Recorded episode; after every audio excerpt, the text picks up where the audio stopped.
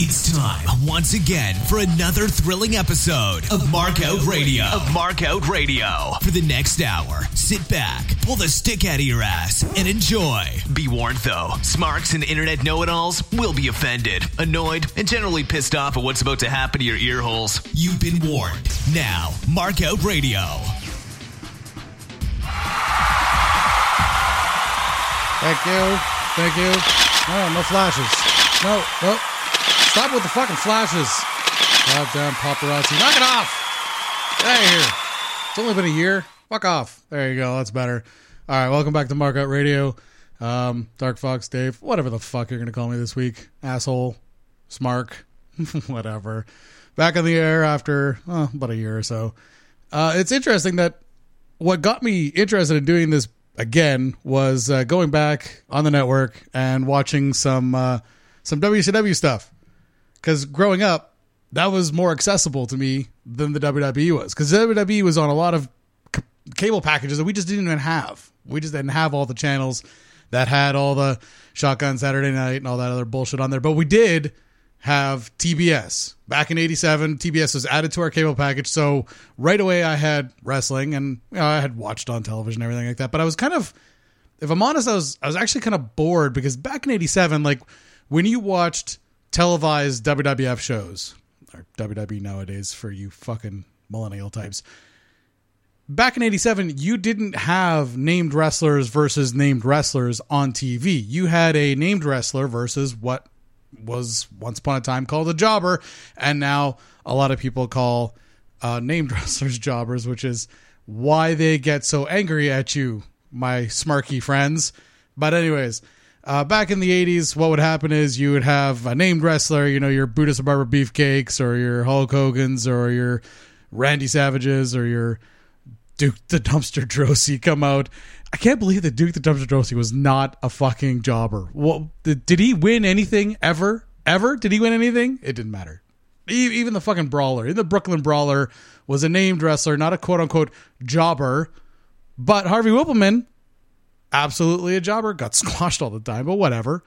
Lots of jobbers back in the 80s, especially in the WWF. Now, WCW came from NWA sort of infancy. Uh, and back in the 80s, they sort of set out on their own um, with uh, Ric Flair and Sting sort of battling for the title. But in 87, they were still very much the NWA with WCW marketing all over them. So you would have WCW Saturday Night and you would have Clash of the Champions, which was a pay per view that was free on TBS television, which was pretty fucking cool, especially when you're eight years old and you think that wrestling's still real and you're kind of like, holy shit, there's a fucking pay per view on normal television. Because God knows we weren't getting any fucking pay per views at our house.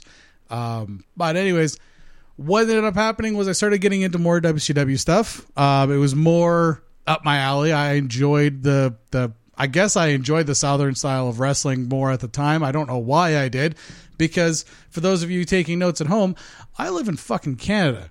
So maybe that maybe that throwback style, maybe that southern style um, that even Stampede did at the time was something that was just more into and and uh, re- responded to better than jobber matches at house shows and shit like that. So, anyways, uh, th- that's sort of my background as far as WCW stuff goes. Of course, I will unabashedly admit that I was a colossal fucking Sting mark. In the same way that I was a colossal fucking warrior mark. Don't judge me. You liked Hogan. Fuck off. But anyways, uh, it was, uh, you know, of course, if you know your wrestling history, that uh, Warrior and Sting were a tag team at one point, the Blade Runners. But at the time, Flair was the man.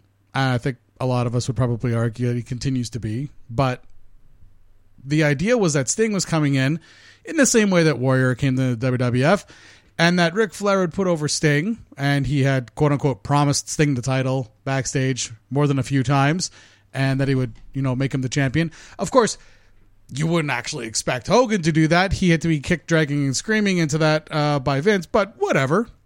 I'm not going to compare Ric Flair to Hulk Hogan. I was not really much of a comparison. But, anyways, the idea here behind this revamping of the show is to go back to infamy to when WCW first started the quote unquote Monday Night Wars. Now, let's let's just calm the fuck down first of all and pump them brakes because calling it a war out of the gate is really being generous because it was absolutely not a fucking war.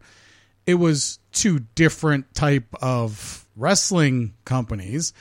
And yeah, all right. So they both had Monday night shows. And yeah, they were both one hour. And one of them was live, which we're now reviewing. And one of them was all pre taped. But don't worry. After a while, they both became live. And uh, we've got some stats to back up my bullshit opinions. But uh, we've got some, we've got the ratings, we've got all kinds of stuff. So I don't think it's a little known fact, but just in case you don't know the history here, back in uh, 4th of September 1995 is the very first episode of Nitro.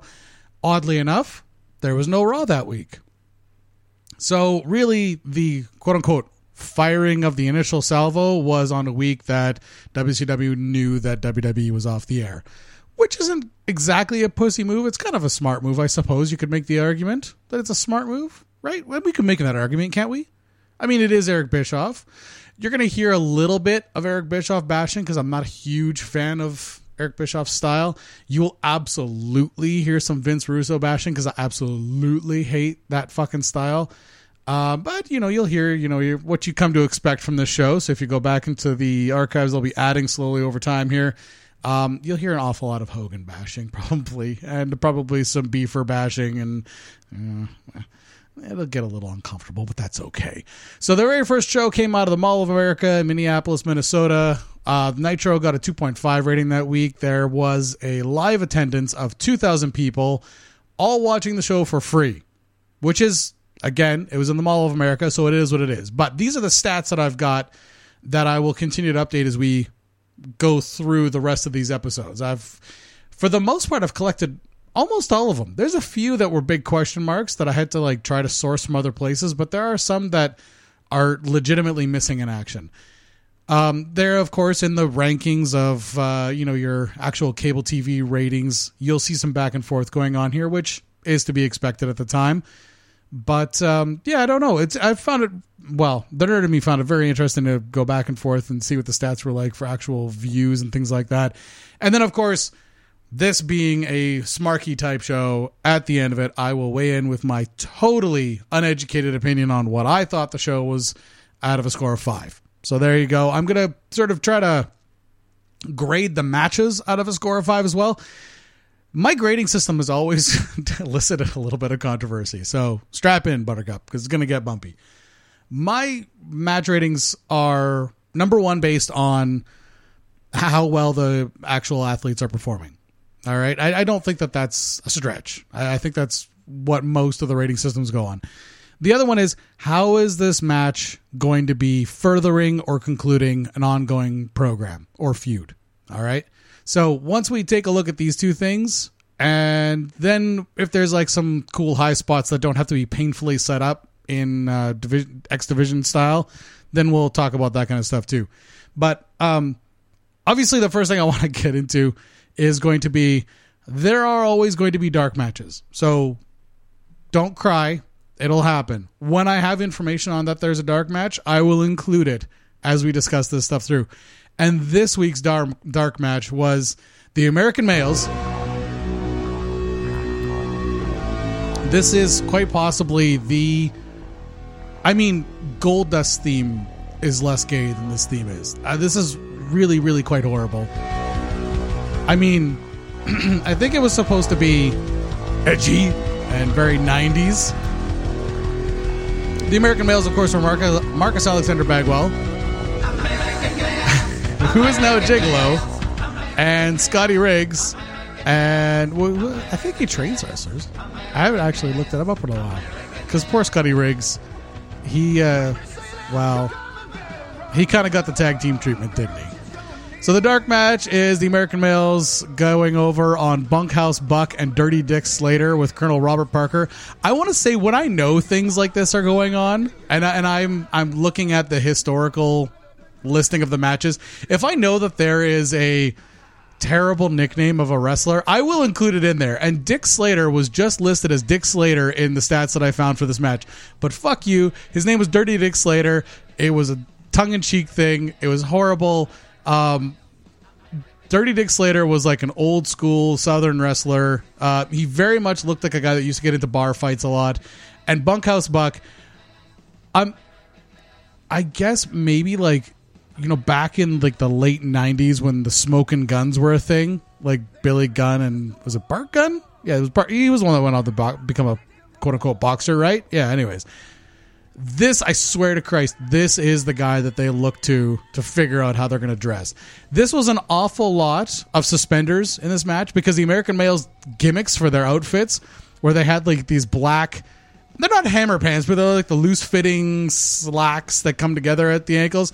And they had like these big suspenders.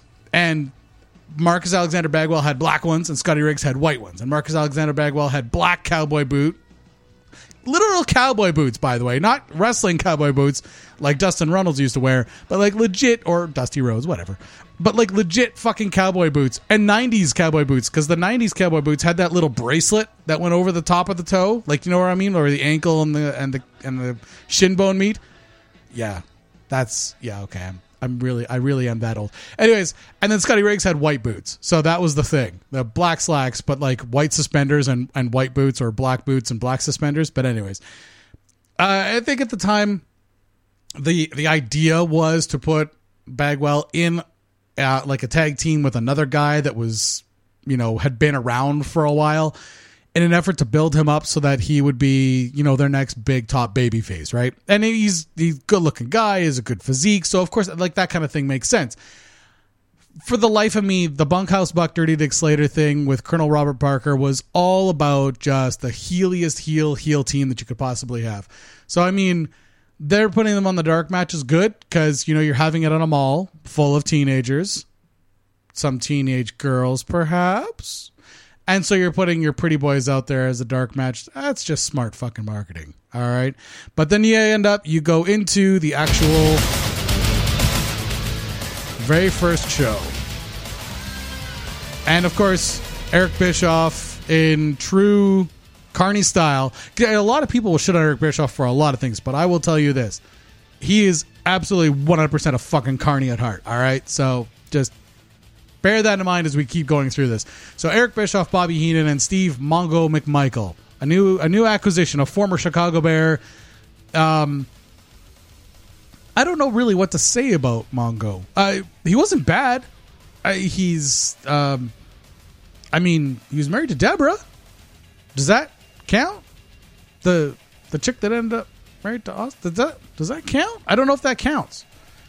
I guess it doesn't really matter he wasn't terrible as far as a. Uh, I don't even know what the fuck you want to call him because usually what ends up happening on an announced team is you've got your straight man, so in this case Eric Bischoff, which is a stretch, but it is what it is.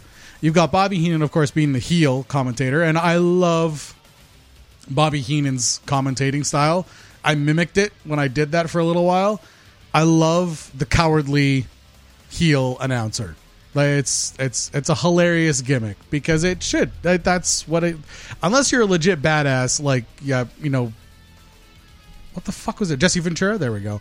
Then yeah, be a be a fucking cowardly heel announcer. That's funnier that way. But anyways, um, and then of course you know you got Mongo, and he comes out there with his fucking dog, which Heenan keeps calling a tarantula, which is objectively funny. But um, you end up your very first match of your very first Nitro is actually kind of a fucking good match. You had Jushin Thunder Liger, Liger, who just had his retirement match today. Well, today in Japan. I haven't had a chance to watch it yet, but fucking I will because I was a huge mark of Jushin Thunder Liger. Uh, amazing wrestler. I was also a huge mark of Flying Brian Pillman, who for this match was just listed as Brian Pillman probably because he was just coming back after a pretty severe knee injury and ACL rebuild. So was going to be doing a whole lot of flying around, and he had been back for about four weeks. So he had ACL damage and he had a broken leg that he had to have repaired, surgically repaired. Now this is the chunkiest we're ever going to see Pillman. So relax. Because Pillman is a Pillman's got a fantastic physique. So he bounces back real fucking quick. By the time we're into episode five or six, he's already back to looking the way like he, like he usually looks. But Bischoff, to his credit, launches off into explanation on Pillman's back. He's only four weeks back from a broken leg.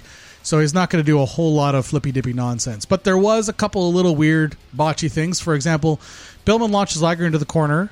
Liger leaps up to the top rope to do a moonsault, but Pillman stayed too far back to catch him properly, and even out loud the mics on the on the cameras at ringside could catch Pillman saying, "What you doing?" This is like an old old school like Thunder Liger move, and like Jushin's been doing this since the late '80s, so it's not like this is something new. And nowadays, you just see everyone everyone doing this. You do you do that little tap up to the top rope and you do a moonsault. But at this time, there wasn't a whole lot of that flying flippity dippity stuff, right? So this was kind of interesting. But anyways, the that was technically a botch, I guess. Yeah, I guess you could call that one a botch because Brian stayed a little too far back. But again, the guy just came back from a broken leg. I'm not going to really crucify him so bad based on that. I do got to say that there's one cameraman that's going to keep coming back, and we're just going to keep calling him the ballsy cameraman because if any of you know who this guy actually was, like legitimately, don't fucking troll it. Shoot me off a, a tweet there at Markout Radio uh, on Twitter or whatever. Um, let me know what this guy's fucking name is because I'd like to give this guy props because he's got some fucking balls. He stays on the ring apron he stands up there like in a corner or along the ropes and he gets some of the best fucking shots of action you can't get camera angles this close without one of the ones on the boom arm or something these days. So I, I absolutely love the balls in this guy. There's a couple times when someone got whipped into the corner, like right in front of him, and he was able to avoid making contact with the camera.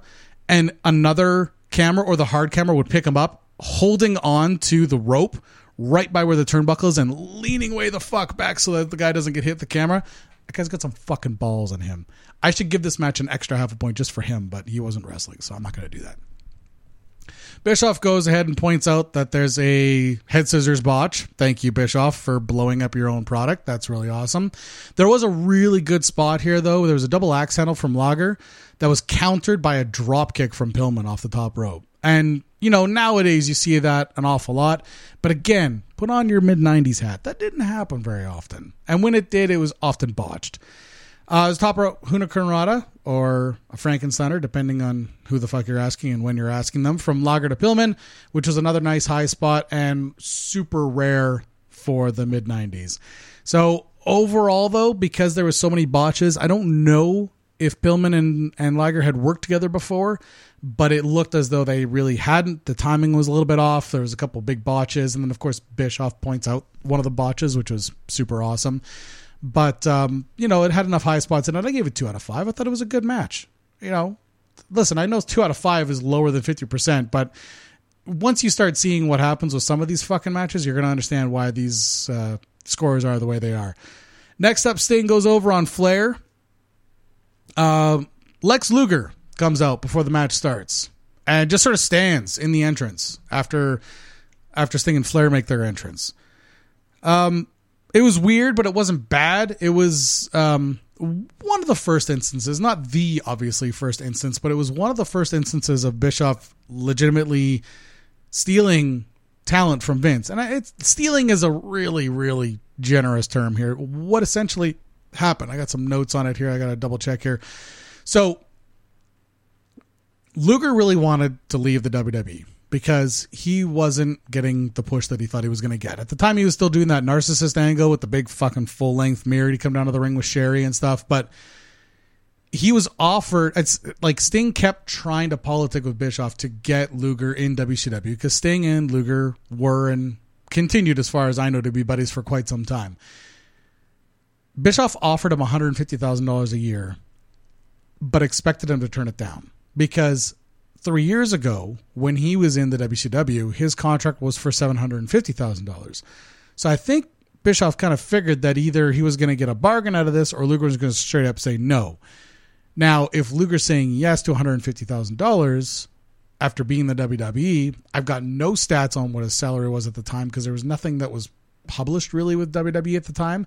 They weren't a publicly traded company yet, the way WCW is part of Turner Broadcasting and they have to divulge all of their goings on financially, right? So when we're comparing WWE co- contracts to WCW contracts, we're going to have to be we're going to have to plug in some holes and some of it's going to be bullshit because some of it's going to come from shoot videos or something like that, but when it comes to WCW contracts, you can pretty much nail down what these guys were making because of the fact that it was part of a publicly traded company. So the good thing is reviewing these things, we get a chance to look into what the financial shit is happening because that was one of the big one of the big criticisms of Bischoff, right?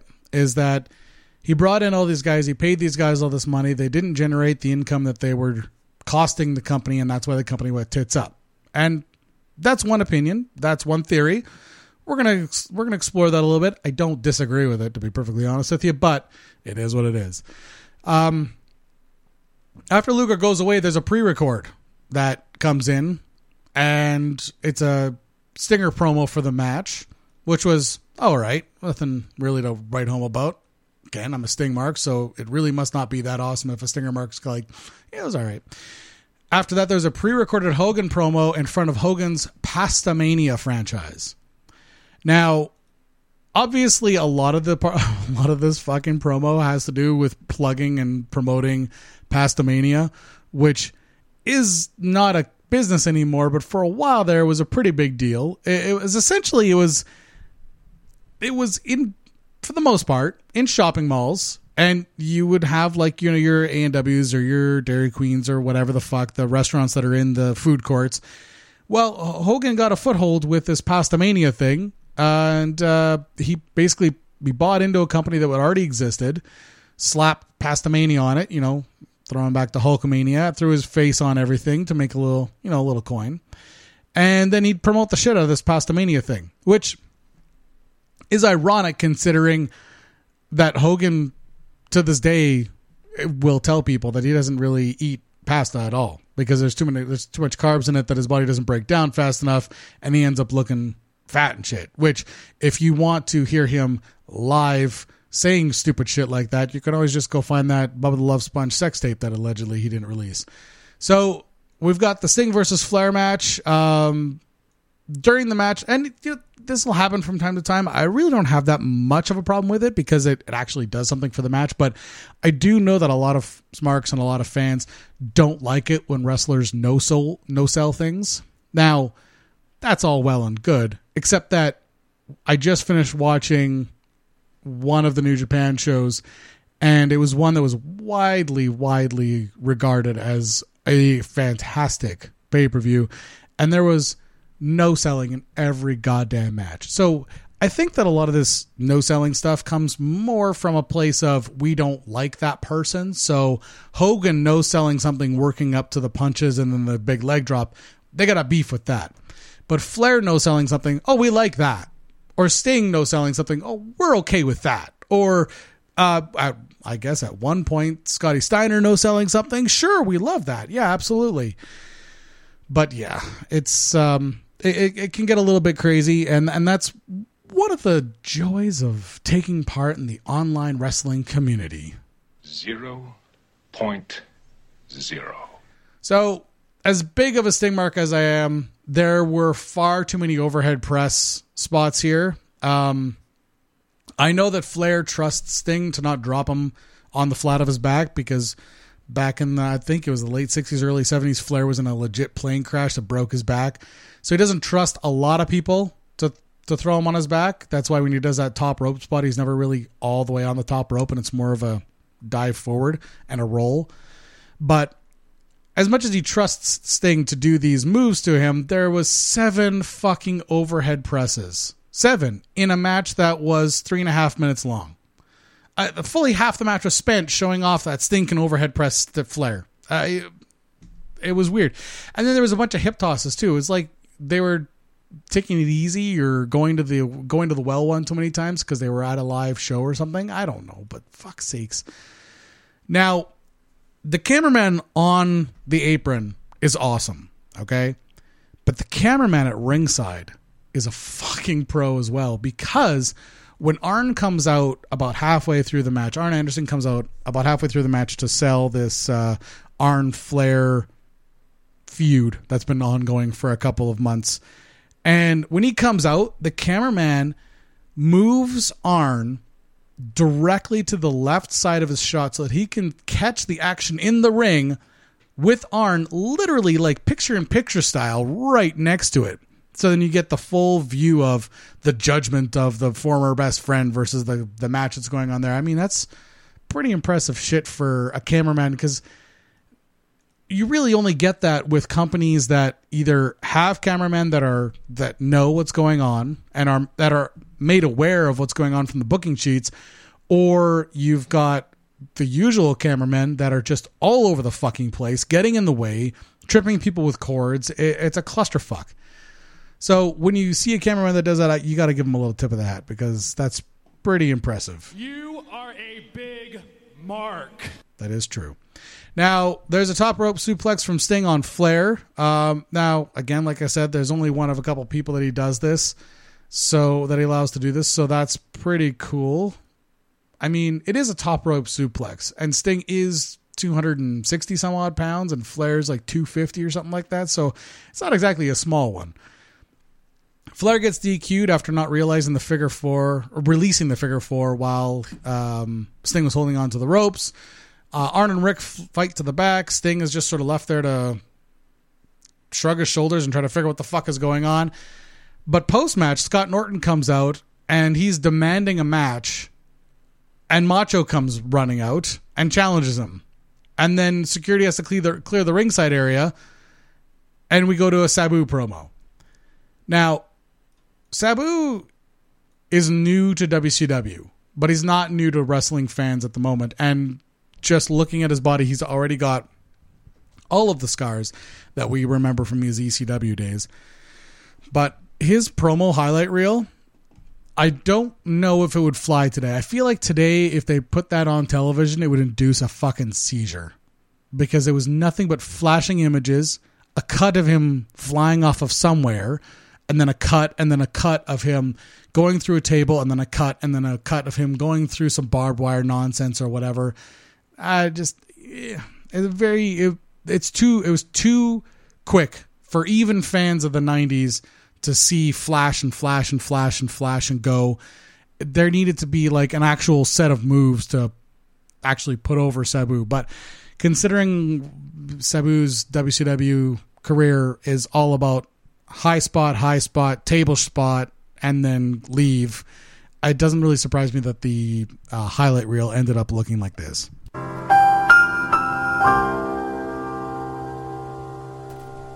Now, Mean Gene Okerlund is in the ring. He announces a Harley Softail winner, which is something else that happened in conjunction with the very first Nitro. Um, Bischoff plugs Dirty Dick Slater and Johnny B. Bad's match. Sting and Macho team up, and a fall ball, fall brawl match announcements on Saturday night. Mr. Wall Street, Mike Rotunda, or IRS, as you may remember him from his WWE days, or Bray Wyatt's daddy. The Fiend does have a daddy. Now, he returns to WCW in a pre-tape promo vignette that was poorly done. Um, there was an over. It wasn't just that the vignette was bad. I mean, the vignette was very 80s, but the overlay left about an inch on the top and on the side of the live camera feed, so it wasn't even directly placed on top of it. Um, I mean, he does throw out the shoot line, which I'm sure had something to do with leaving WWE and, and you know, on bad blood, but he says that uh, the IRS will be watching me closely. I thought that was quite clever. I really didn't think that was quite clever at all. What? Now, after that, we get the main event. The main event is Hogan and Big Bubba Rogers. You know Big Bubba Rogers, the big boss man. See how clever we're being in the 90s? Anyways, the uh, I guess I should give the rating for the Flair Sting match two and a half. Let's call it two and a half. Anyways, Hogan versus Big Bubba Rogers. Um, the funny thing was that an alarm was going off in the mall at the beginning of the match, and because it was all live, I think that they just killed it. I don't know if anyone actually answered the alarm or if there was actually something going on. There were some rumors uh, that I read online that somebody had intentionally set a fire in a changing room in order to get the show shut down, which is objectively funny. Um, Hogan does look great, though. I mean, to be fair, I don't think the WCW has the wellness policy, and the trial, the steroid scandal trial, is barely a year ago. Um, he does not look as big as he did in the WWF, but he does look more defined than he did in the WWF. And of course, the tanning bed has been getting a lot of work. Um, Bubba basically is in there to sell the fucking holy shit out of Hogan's wrestling ability. I'm just going to leave that right there like that. Now, the ref pulls Hogan's hair to break up 10 punches on the mat. And I thought that was really weird because refs don't usually manhandle wrestlers because refs, by and large, are 150 pound scrawny guys, and the wrestlers, including Hogan, is good 275. So it's not. It's very odd that a ref would lay hands on a wrestler. It's even more odd that a ref would lay hands on the face of the company, who is also a face wrestler. It was, and this ref was just way the fuck overselling through the whole thing. Like, there was a point when there was a punch that the ref almost bumped himself over the top rope to sell. And the ref was nowhere near it. Like it wasn't as though he got caught up in the punch. He was a good five, six feet away, but he took he almost took a bump to go over the top rope. It was very fucking weird. Um Hogan does beat Big Bubba Rogers, but basically there's a uh, Dungeon of Doom run in here. Now the Dungeon of Doom um is a Kevin Sullivan brainchild. And if you guys want to go back and have a look at some of Kevin Sullivan's ideas, some of them are good. Some of them are very, very. They worked well in the 80s, but they didn't translate well into a generation of. Uh, I mean, there was it, it was baby boomers that were becoming teenagers in the mid 90s and and in the late 80s. And most of us were kind of assholes and very, very cynical. I, I have not grown up from that at all. So the Dungeon of Doom is very much an 80s throwback type promotion. So you've got, um, well, first of all, you've got Kevin Sullivan, who's the Taskmaster, who comes out and uh, in in Hogan's colors, like in the or in the red and yellow. Not that that really means anything anymore. Then you had um, the Zodiac, who is Brutus the Barber Beefcake, um, oh, I guess Hogan got him a gig where he would dress up in zeppard, uh, zeppard, zebra print with uh, zebra print face paint with his whatever was left of his hair on top of his head pulled into like a very much unicorn horn with a white tip on it and he would like do he would do like parallels and parallelograms with his arms. Like he'd do like the 90 degree angle thing a couple times where he touched fingertip to the other elbow or and then he'd go hurt, hurt, hurt, hurt. To say it was 80s was being generous because Brutus, Brutus the Barber Beefcake was very 80s. This was, I don't know what the fuck this was. At one point, Kamala was there, but Kamala was no showing um, some events, including this one. And no one really is quite sure why, although it could have to do with the health issues because don't forget that Kamala actually had both legs amputated due to diabetes at one point. So no idea what was going on there. And of course, Earthquake, who in the WCW is known as the Shark.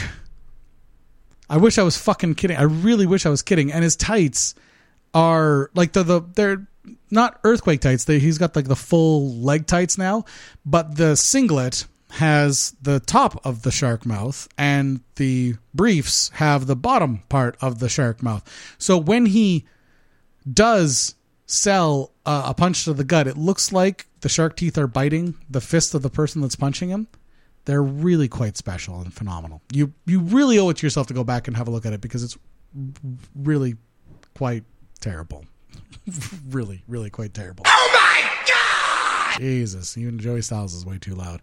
All right, so again, this is one of those legit first affections. Uh, Luger was on WWF television on the previous Monday and the Sunday pay per view, but he did not like being there anymore. He was pissed. He talked to his buddy Sting. Sting got him a gig, got paid what he got paid, like I mentioned before. But um, he was really not fucking happy his contract had expired after SummerSlam of that year. And so usually what would happen in the WWE is at the time, the guys that actually, the performers that actually were on contracts, the contracts would just roll over with the same terms unless you renegotiated them somehow. And there were some guys that renegotiated their contracts hard, and there were some guys that didn't renegotiate their contracts at all. And and then there were people that like Luger, who when his contract was up, it rolled over, but he was gone, and he didn't left. He didn't let Vince know when he left, and so Luger was never allowed back in the WWE after that whole fucking thing went down, and it was one of those weird things where this was the first time that WCW had quote unquote poached a WWE talent. And don't get me wrong, I like Lex Luger. I think he's got a phenomenal physique. I just don't think that I think he came into wrestling because nothing else had worked out. Like the bodybuilding didn't work out because he wasn't big enough and he was on too many steroids. And the football thing didn't work out because he kept getting injured. And so wrestling was a way to sort of make some money and this is what he was making his money at. That's not a slam. It's just i don't feel like he got into it because he was passionate about it or or you know really loved it or something like that. I think he just got into it because he was into bodybuilding just like sting. And unlike sting though i don't think he ever really wanted it like and wanted to be like the man or anything like that. I just think it was a way to make some money which is fine. There's nothing wrong with that. Anyways he gets in hogan's face and uh the the the whole show goes to commercial right when Luger gets in Hogan's face.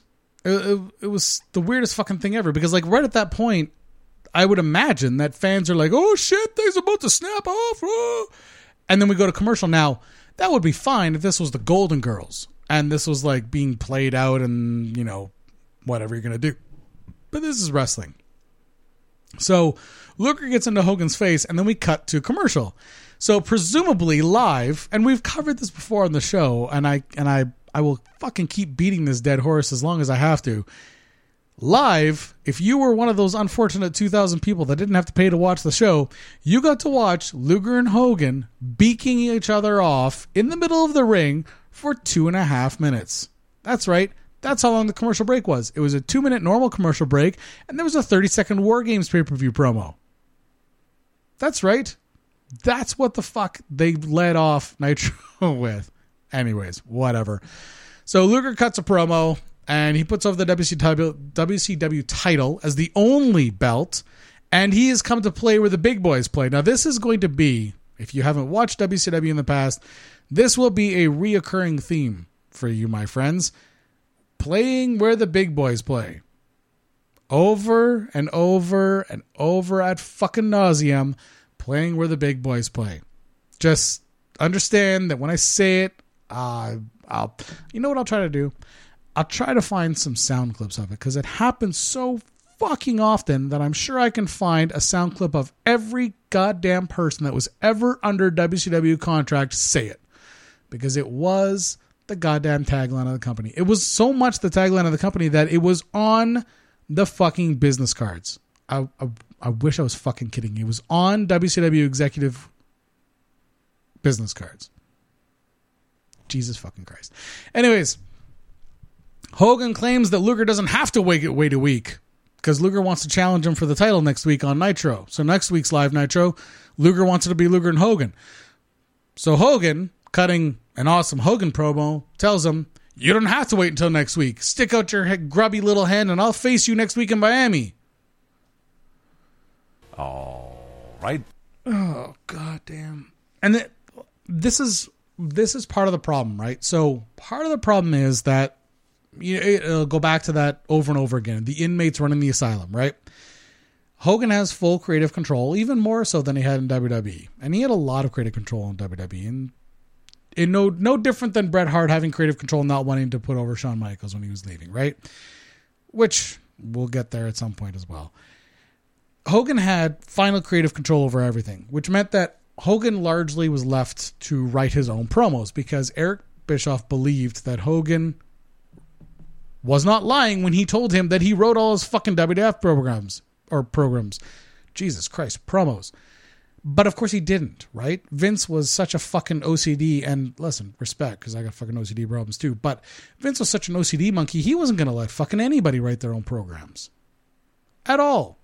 When things happened, that's if things went off script, unless it was fucking amazing, Vince would probably kick the shit out of you figuratively off the air. Hogan here though, he's got full creative control and he is going to flex that muscle all he can. So expect to hear a lot more shit fucking promos from the promo king, brother, over and over and over again. Anyways, so the show's going off the air, and Mean Gene tells us all that he will see us next Sunday. Oh, God. Zero point zero.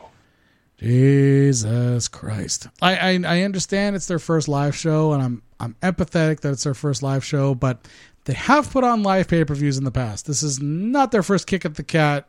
It's just that it's live on TNT as opposed to being live on pay per view. It should have been much more polished than this, but I'll give them a break, I guess, because it is the very first Nitro, and I kind of want to see where this fucking train wreck is going to go. This week's show, I'm going to give a two out of five. I mean, I guess I could give it two and a quarter out of five if I really wanted to because of the Sting one.